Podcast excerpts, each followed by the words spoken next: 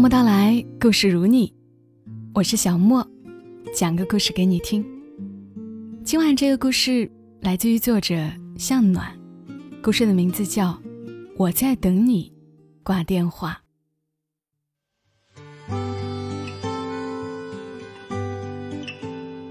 打电话给张明，通知他同学聚会的时间。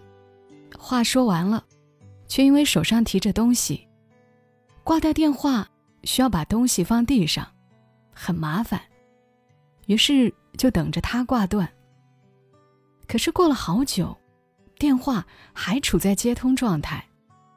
我说：“还有事儿吗？”张明声音温和：“没有，我在等你挂电话。”心中陡然一暖，猛然想起，其实从上学的时候起，张明就是个温柔的人。高中的时候，我们学校有三个张明，两个男生，一个女生，其中一男一女还都在我们班。男张明高且瘦，女张明矮而胖。男张明理科特别好，文科有点差。女张明文科特别好，理科有点差。男张明腿长，长跑格外厉害。女张明腿短，长跑是她最恐惧的体育项目。男张明爱笑随和，所以人缘不错。女张明因为不苟言笑，在班里存在感很弱。因为个子矮，又有点胖。甚至脸上还带着尚未褪去的婴儿肥。女张明有些自卑，她不怎么爱说话，在班里也没有要好的朋友。体育课老师让自由活动的时候，别的女生三五成群，她却通常一个人蹲在操场边的草丛看蚂蚁。南张明则是一到活动时间就成了篮球场上的活跃分子，他和一帮男生一起。舞动篮球，挥洒汗水。某天，男张明打球崴了脚，坐在操场边休息。忽然见到女张明蹲在旁边看他的脚，他脸红了，忍不住说了一句：“谢谢关心哈，同学，我的脚没什么的。”没想到女张明用微不可闻的声音回道：“呃，你能不能？”挪挪脚，你踩到我的蚂蚁了。你的蚂蚁？南张明下意识的抬脚，发现刚刚鞋底的位置，果然有一小群蚂蚁。他脚一抬，蚂蚁们立刻又爬动起来。而同时，他听到旁边的女张明轻轻的舒了一口气。他扭头看到她目光灼灼看着蚂蚁，圆脸发红。看来真的把蚂蚁当成他的朋友了。他想，这女孩挺好玩儿，像个小孩子。虽然同名同姓，但男张明和女张明平时并无交集。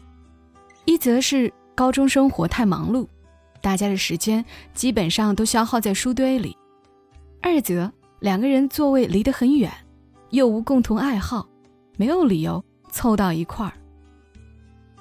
有一年冬天测跑步，女生先跑，跑一圈之后，男生再起跑。八百米的长度，对女张明来说也是漫漫长途。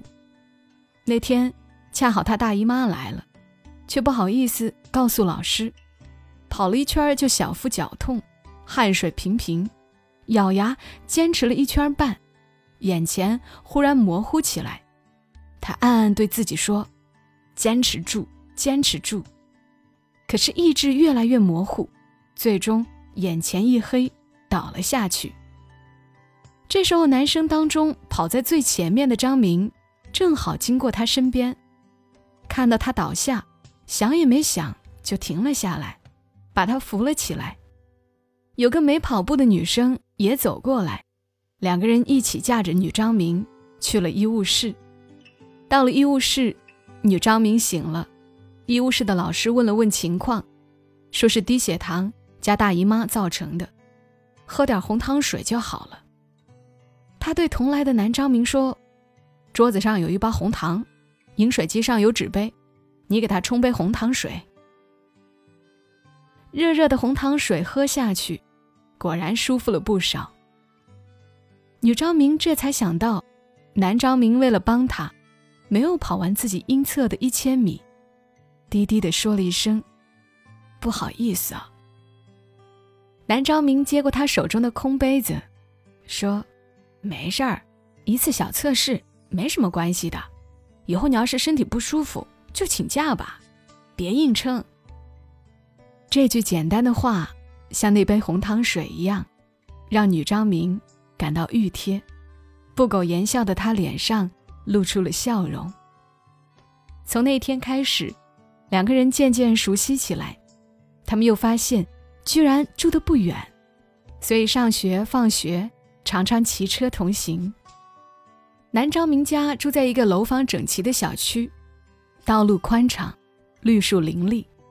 从这个小区走大约几百步的样子，会看到一条老街，街边是低矮老旧的楼房，女张明就住在那里。他们一起回家，路上经过一个修表的铺子。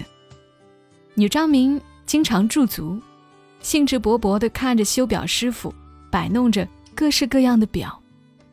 男张明忍不住问他：“你对手表这么感兴趣，是不是将来想当钟表设计师？”“不，我想当修表师，我觉得做这个特有意思。”男张明觉得奇怪，修个表那么复杂又单调。有什么意思呢？他们还会路过一家门口摆着冰柜的小卖店。女张明又说：“嗯，去冰糕厂工作也不错，夏天肯定特凉快。”男张明想：“那不是凉快，那是冷吧？”经过卖糕点的小铺，女张明又忍不住驻足。男张明问：“怎么，你喜欢吃糕点？”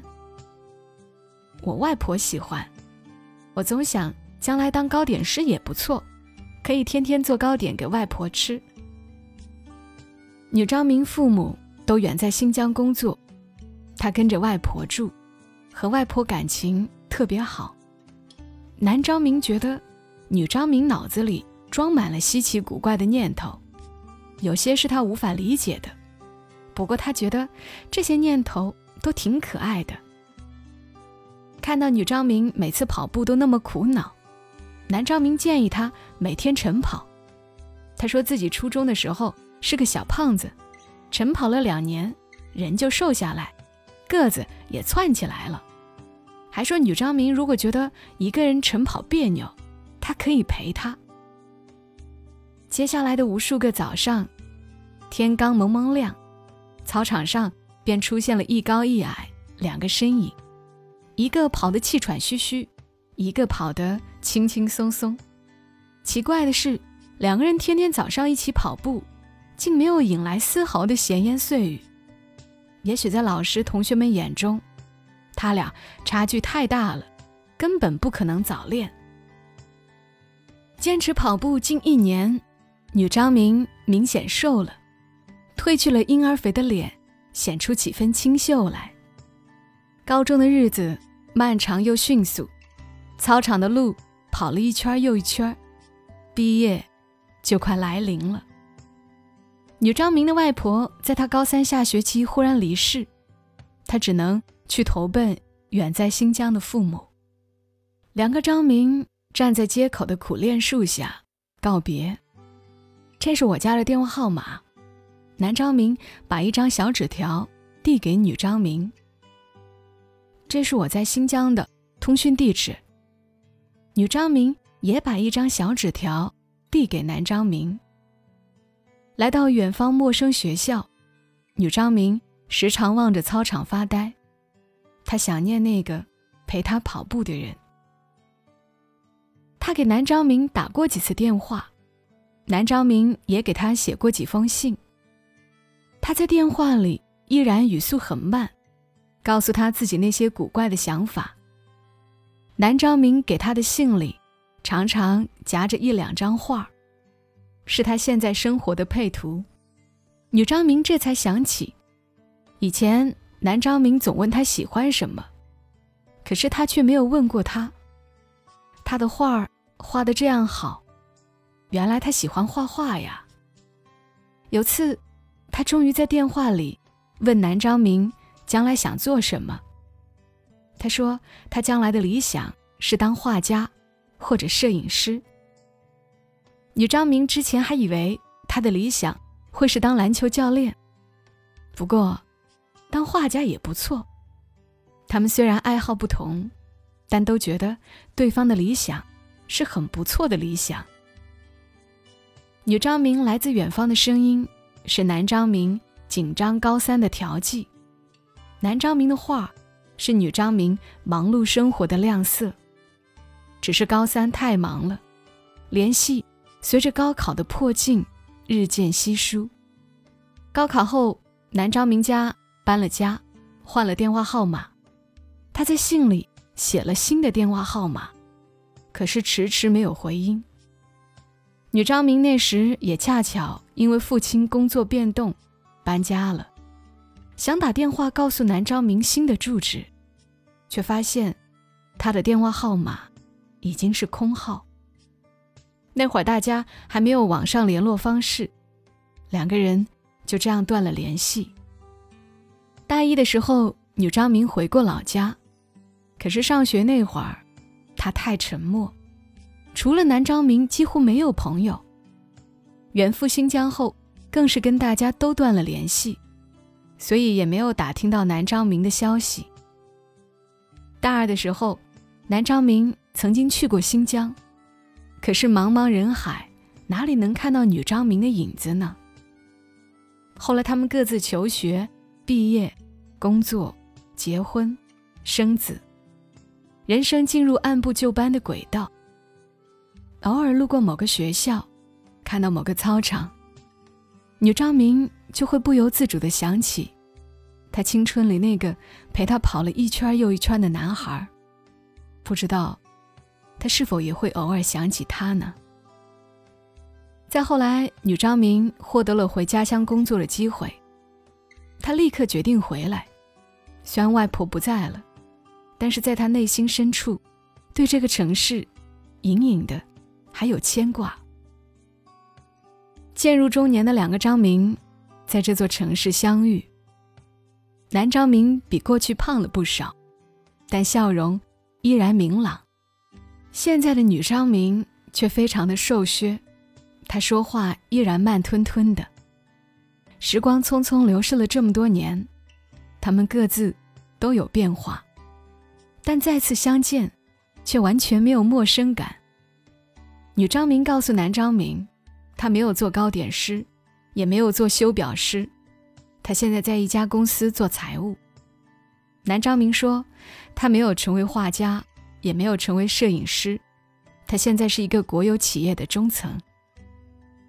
人生总是有很多的未知与遗憾，当年的他们怎么会想到，走来走去，他们走成了今天的这个样子？后来有次和某个老同学吃饭，那人当年和南张明是要好的朋友，他对女张明提起，男张明高中的时候有个画画本子。一整本都画了一个女孩，跑步的、皱眉的、想心事的女孩。在他的画笔下格外生动。那个女孩，就是女张明。女张明眼里忽然泛起了泪光，慌忙端起酒杯，遮掩自己的情绪。如果当年他没有去新疆，如果他们后来没有失去联系，那么，那个曾经点亮他青春的男孩，会陪他继续人生的旅程吗？一切都说不准。唯一能够确定的是，他们出现在彼此的青春，给对方留下了一段特别美好的记忆。后来，两个张明曾经在一个休息日相约去过高中校园，站在操场边。他们似乎看见了当年的那两个少年。女张明说：“跑一圈吧。”男张明说：“好啊。”于是操场上出现了一高一矮两个奔跑的中年人。他们跑着跑着笑起来，笑着笑着都笑出了泪光。我提着东西一边走一边沉浸在往事当中。忽然背面有人喊我：“张明，等我一下，我帮你提东西。”我回头，发现是一位熟悉的邻居。对，我就是那个曾经矮矮胖胖、不苟言笑，却被一个男孩点亮了青春的女张明。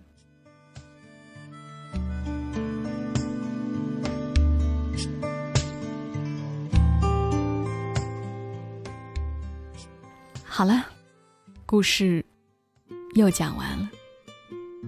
听一个故事是短暂的，十几分钟的事儿，于故事中的主角来说，却是很长的一段青春。这里是在喜马拉雅独家播出的《默默到来》，谢谢你听到我，祝你也好眠。小莫在深圳，和你说晚安。